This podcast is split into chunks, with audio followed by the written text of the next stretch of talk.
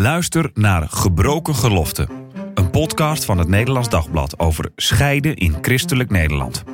In deze podcastserie gaat journalist Daniel Gillissen vanuit zijn eigen ervaring in gesprek met experts en ervaringsdeskundigen, zodat jij begrijpt wat scheiden betekent en om scheiden onder christenen beter bespreekbaar te maken. Luister naar Gebroken Geloften in je favoriete podcast-app.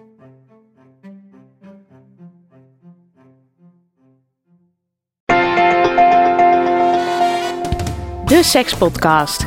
Christenen over relaties, liefde en seks. Hey, leuk dat je luistert naar de Sekspodcast van het Nederlands Dagblad. In deze podcast praten we wekelijks over relaties, liefde en seks.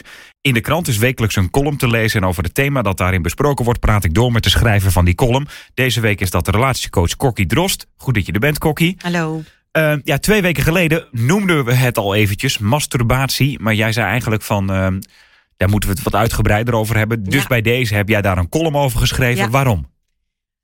De vorige column ging over singles en seks. En ik weet nog dat ik jou toen de vraag stelde van waar denk jij dan aan bij singles en seks? Toen zei je ja, aan, aan masturberen.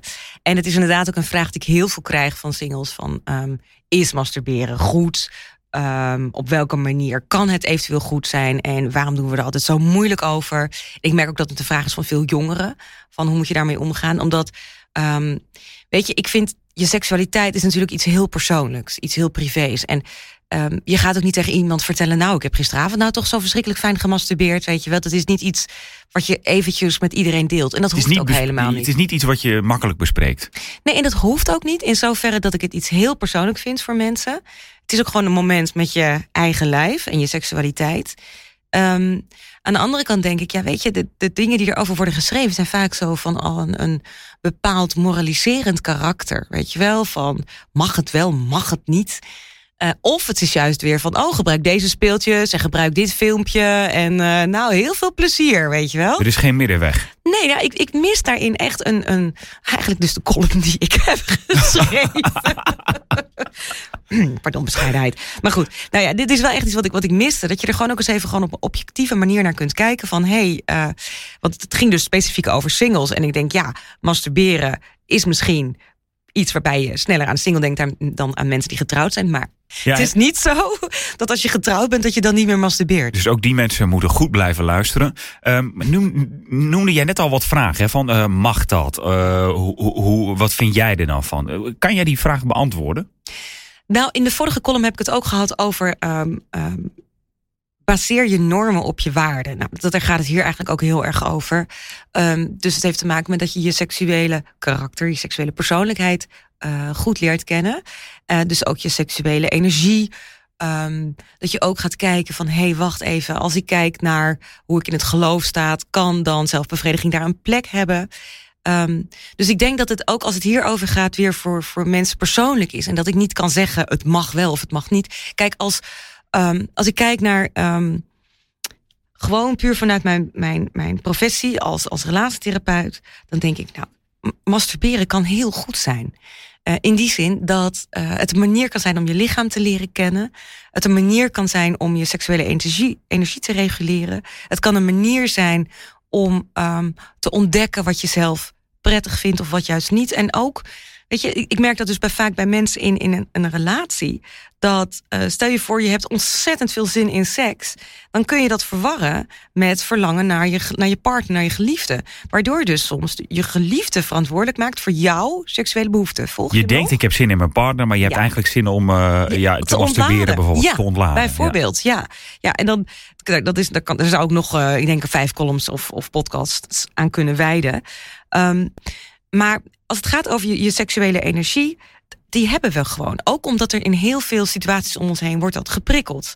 Ehm, en dat is al, nou, duizenden jaren zo. Weet je, in het oude Rome zijn nog, eh, weet ik veel, allerlei pornografische afbeeldingen gevonden. Weet je, dat was toen al, weet je, een soort van bewegwijzering naar, naar het bordeel met penissen, met vallensymbolen, weet je wel? Echt waar? Ja, zo ging dat toen al. Jammer dat het geen clitorissen waren, maar toch, eh, hè, dat... Ja, want eh, je denkt misschien sneller aan mannen dan aan vrouwen als het gaat om masturberen. Ja, ja nee, dat, is, dat is ergens wel terecht. In die zin dat eh 95% van de mannen zo'n beetje... eh, of regelmatig masturbeert of wel eens heeft gemasturbeerd. Uh, en bij vrouwen ligt dat percentage lager. Maar ik dacht ook nog tot 60, 70 procent. Dus het is niet zo dat uh, vrouwen nooit masturberen. Uh, heel lang werd gedacht van niet. Uh, en het komt ook wel doordat de penis, ja, het klinkt een beetje, beetje raar, maar die heeft jarenlang de scepter gezwaaid als het ging over onze seksualiteit. We hebben het draaide om een, de man. Ja, het draaide altijd om het genot van de man. Um, ik, ik weet nog dat ik een keer een bladzijde tegenkwam uit een, een katholiek meisjesboek uit de jaren zestig. En daar werd tegen die meisjes gewoon gezegd: het gaat echt niet om, om jouw genot, het gaat puur om het genoegen van je, van je partner. En er is ook heel lang heel veel onbekend geweest over de clitoris. Um, dus wat dat betreft, weet je, het is ook niet raar dat je bij masturbatie meer aan mannen denkt dan aan vrouwen.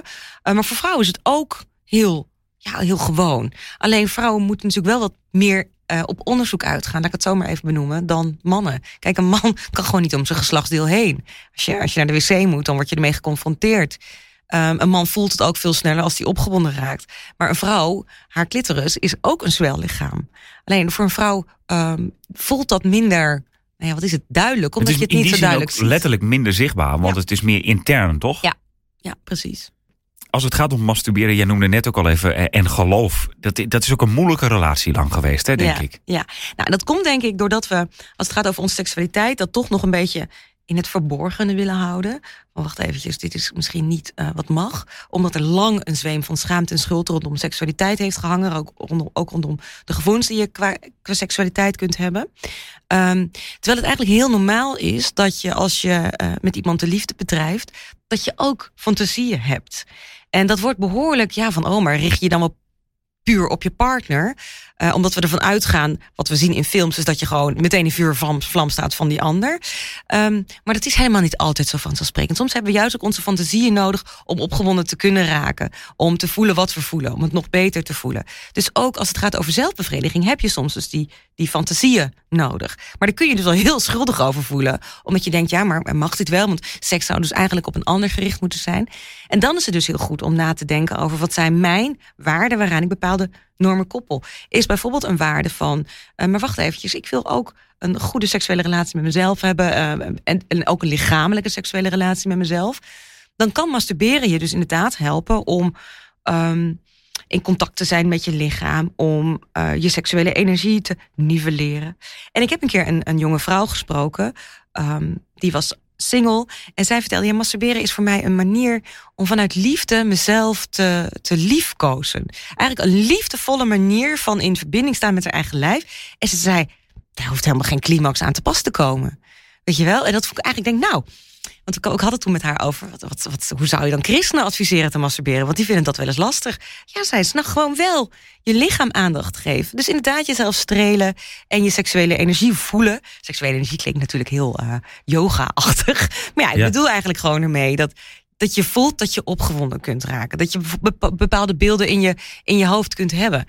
Dat mag er zijn. En zij zei dus ook, en hoeft dat helemaal niet tot een of ander orgasme te komen. Als je daar moeite mee hebt, moreel gezien of ethisch gezien, dan, dan hoeft dat helemaal niet. Um, maar de vraag is natuurlijk wel oefening om dat te kunnen. En zelfbeheersing. En wat dat betreft kan masturberen ook een manier zijn, serieus, om um, beter je seksualiteit te, te reguleren. Dus inderdaad, gewoon te voelen zonder dat je per se naar dat hoogtepunt toe moet werken. Want daar lijkt onze seks vooral toch wel nog om te draaien. Nou zei jij net van, hè, je kan het als je in een relatie zit uh, denken van ik heb, ik heb behoefte aan mijn partner terwijl je eigenlijk wil ontladen. Ja. Maar is dat een goede reden om te masturberen? Want uh, ja, als je elke keer als je stress hebt, uh, wil ontladen, uh, dan, dan, kan je misschien ook verslaafd raken. Nou, zeker. Ja, ja, ja. En nou heb je het alleen over in een relatie, maar dat is natuurlijk ook voor singles zo.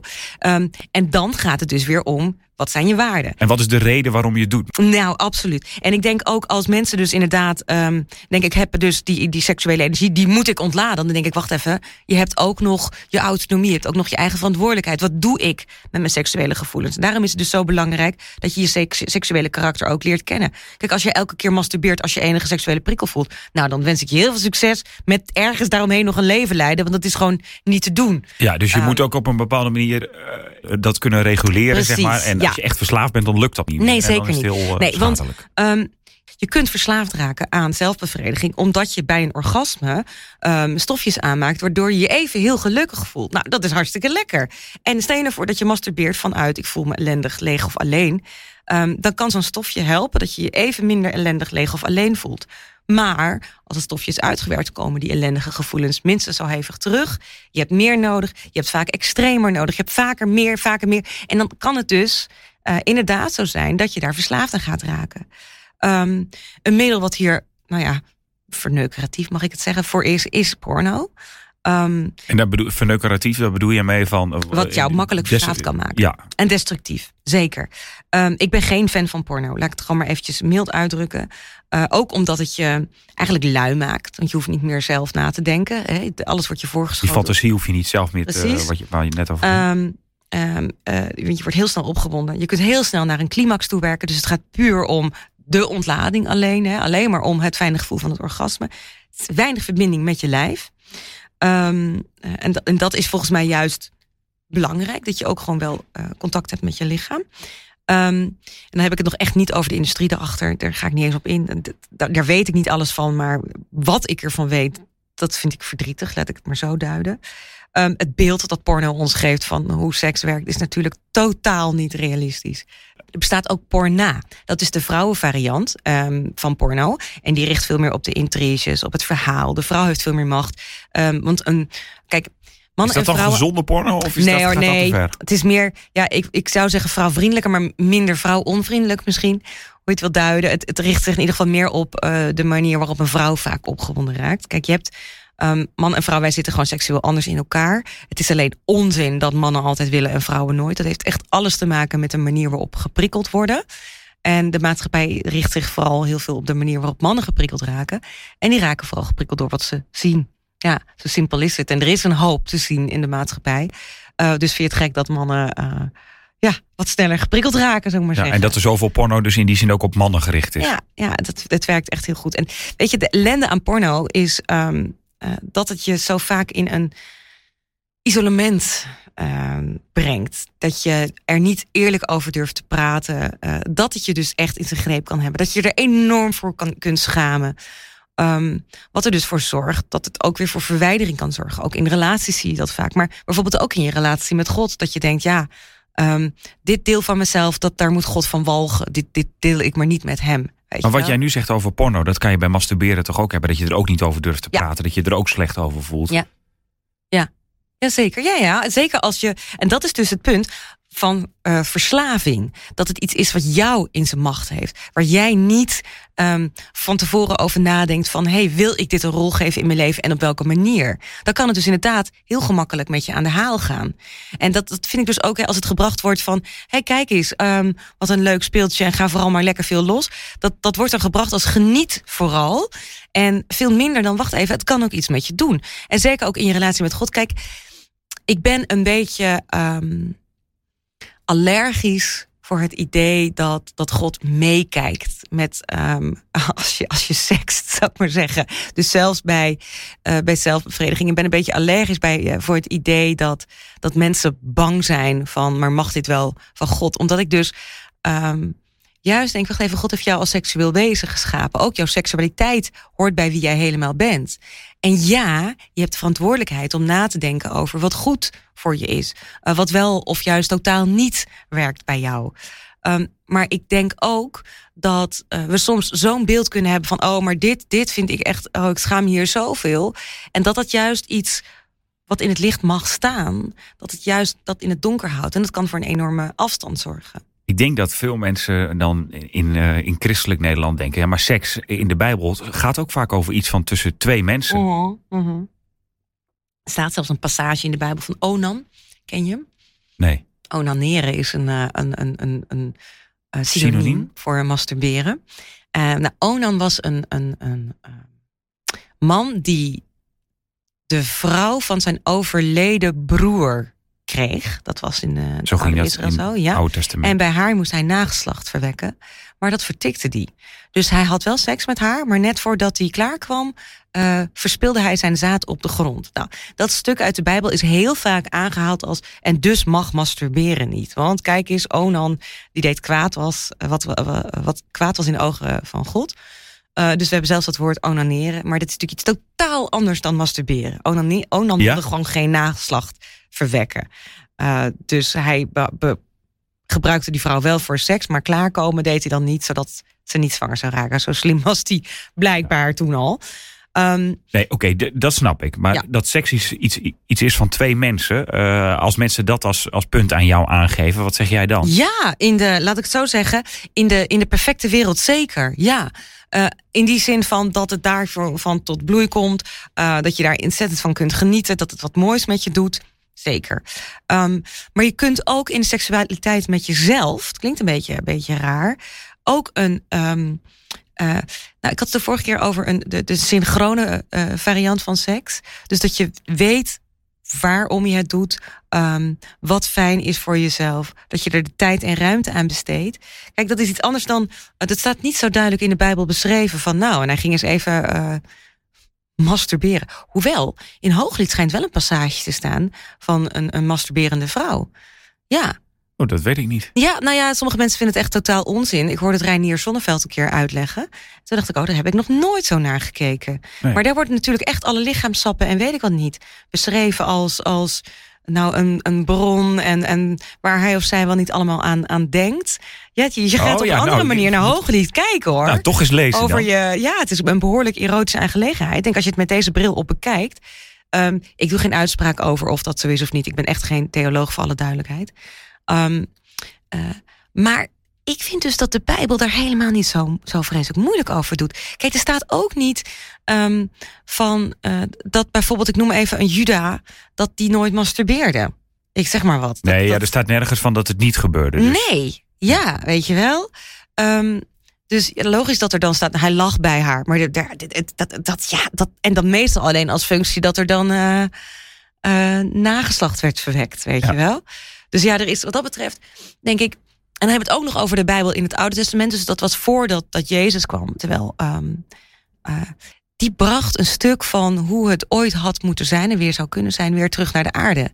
En, um, en daarin zit ook een heel groot deel van, van, van zijn liefde, van, van wat je waard bent. God liefhebben boven alles en daarnaast dat jezelf is natuurlijk niet voor niets een hele uh, grote wet. Je mag jezelf dus ook echt lief hebben. En, en jij zegt bijna, uh, ik probeer het, zeg maar als het niet zo is, dat dan hoort bijvoorbeeld masturberen of zelfbevrediging daar soms bij. Nou, dat, nee, dat is voor iedereen echt heel persoonlijk. En als je zegt, nou, ik vind dat echt niet kunnen, dan zeg ik niet, oh, dat moet wel, want het is goed voor je lijf. Nee. En ik, sterker nog, als iemand zegt, nou, ik, uh, ik vind masturberen het heerlijkst vast is, ik doe het liefste elke dag, dan denk ik, ga jij maar eens even nadenken of het echt goed voor je is. Weet je wel? Dus het is voor iedereen weer persoonlijk. Maar überhaupt hier eerlijk over na denken, voordat je direct het boek dicht, direct het boek dichtklapt, omdat je zegt, het mag niet van God, dat vind ik veel te kort door de bocht. Ja. Um, als laatste nog eventjes in de opvoeding, pubers, uh, die hormonen gieren door het lijf als ouder, hoe moet je daar nou met, met dit thema omgaan? Hoe zou je dat, moet je dat bespreken? Moet je tips geven? Heb jij tips voor die ouders? Nou, toevallig kreeg ik die vraag uh, gisteren. En ja, zeiden die ouders, waren, in dit geval waren het maar moeders. Je gaat toch niet vragen in zo'n hoi, masturbeer je al? Nee, ja, je zoon ziet je aankomen natuurlijk. Ja, um, daar praat je dus in die zin als kind ook helemaal niet over. Uh, liever met vrienden al niet over. Laat staan met je ouders. Ja, nee. En als je er met vrienden over praat, dan wordt het uh, lekker rukken of even weet ik veel. En dan is het dus weer iets heel erg plat. Ja, wat ook niet echt bespreken is. Nee, nee. Weet je, het is, het is, je kunt niet in het gesprek van seksuele voorlichting van, uh, nou, we gaan het nu hebben over masturbatie. En masturbatie werkt zo en zo. Ik denk dat het alles te maken heeft met de veilige seksuele sfeer die je thuis kunt creëren. Dat je dus gewoon benoemt, het is heel normaal hoor, dat dit je prikkelt. Of het is heel normaal dat je het fijn vindt om hier naar te kijken. Um, maar en mag ik dat dan doen, vragen die, vragen die kinderen dan? Uh, ja, nee, maar ik denk dat, dat je die vraag dus al voor kunt zijn door gewoon eerlijk met je kinderen te praten. Dat het dus normaal is dat je wat voelt. En dat het ook normaal is dat je gaan ontdekken, gaat ontdekken wat wel goed is of wat niet. Maar dat je ook durft te vertellen. Bijvoorbeeld, van nou, voor mij was het vroeger hartstikke lastig of ik wel of niet mag masturberen. Want, nou, ik ervaarde dat zo en zo. Misschien kun je zelfs zeggen, ik vond het hartstikke lastig. Want ik weet nog bij ons in de kerk dat bijvoorbeeld de dominee het over je boezemzonde. En dat ik dan dacht, ja, dat is ik, heel... dat woord ken ik nee, niet. dat is heel ouderwets ouderwets woord. Het komt vooral Wat ben je al oud? Ja, nee, nee, nee. Het komt in, ja, ook. Maar het komt in bevindelijke kring vooral heel veel voor. Ehm, en dat ik dan natuurlijk dacht: aan, oh, oh, god weet dat ik af en toe wel eens aan seks denk. En dat, dat ik dat dacht dat dit dan. En ik keek ook om me heen en dacht verder: niemand in deze kerk denkt ooit aan seks. Dat denk ik Is dat trouwens. boezemzonde? Nee, Oh. je boezemzonde is een zo- zonde die je koestert, maar die je, waar, waar je je eigenlijk verschaamt tegenover God.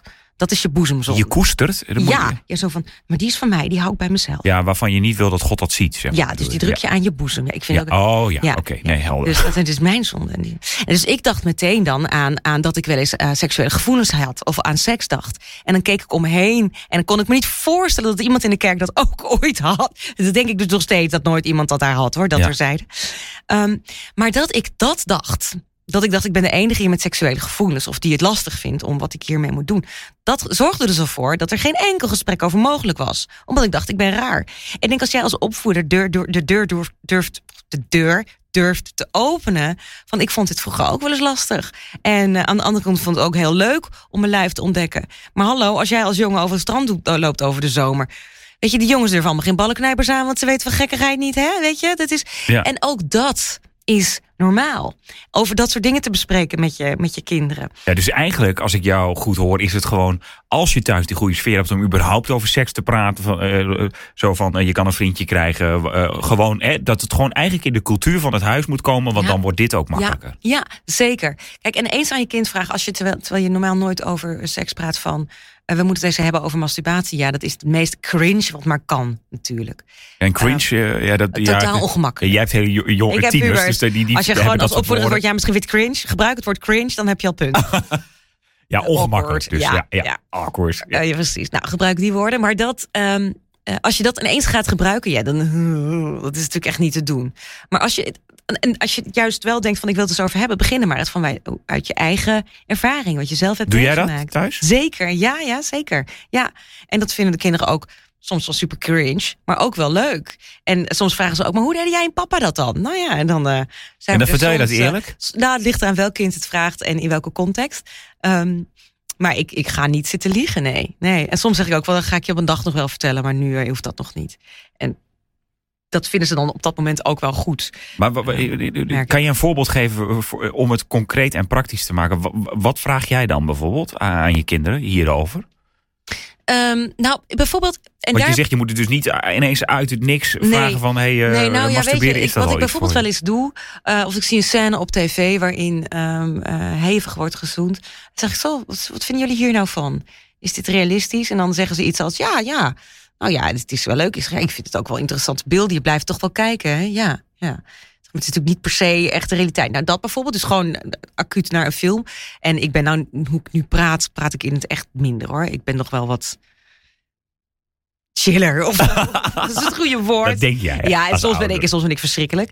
Ehm, tweede tip is, we hebben echt geen idee van wat onze kinderen allemaal al weten. Eh, wat ze ook allemaal al doen. Dat, dat, dat realiseer ik mezelf dus ook. Dus ik kan wel het idee hebben van, nou, ik, eh, ik sta naast ze hoor. Ik heb mijn vinger aan de pols. Ik weet precies eh, wat er binnen. Ik heb geen idee. Dus kinderen zijn ook al veel verder en wijzer dan wij. Ik vraag ook gerust, hebben jullie wel eens een, een pornofilmpje gezien? En hoe kwam dat binnen? En, en wat was het? Oh, Oké, wat vond je ervan? En dan probeer ik dus zo te praten zonder dat, oh, maar dat is gek, maar dat mag echt niet, was het, weet je wel? Ik schiet wel eens echt vreselijk in mijn moederrol van, oh, dat meen je niet? En dan kom ik er wel weer op terug van, oké, sorry, ja, ik wil natuurlijk liever niet dat jullie hè, dat soort bagger zien.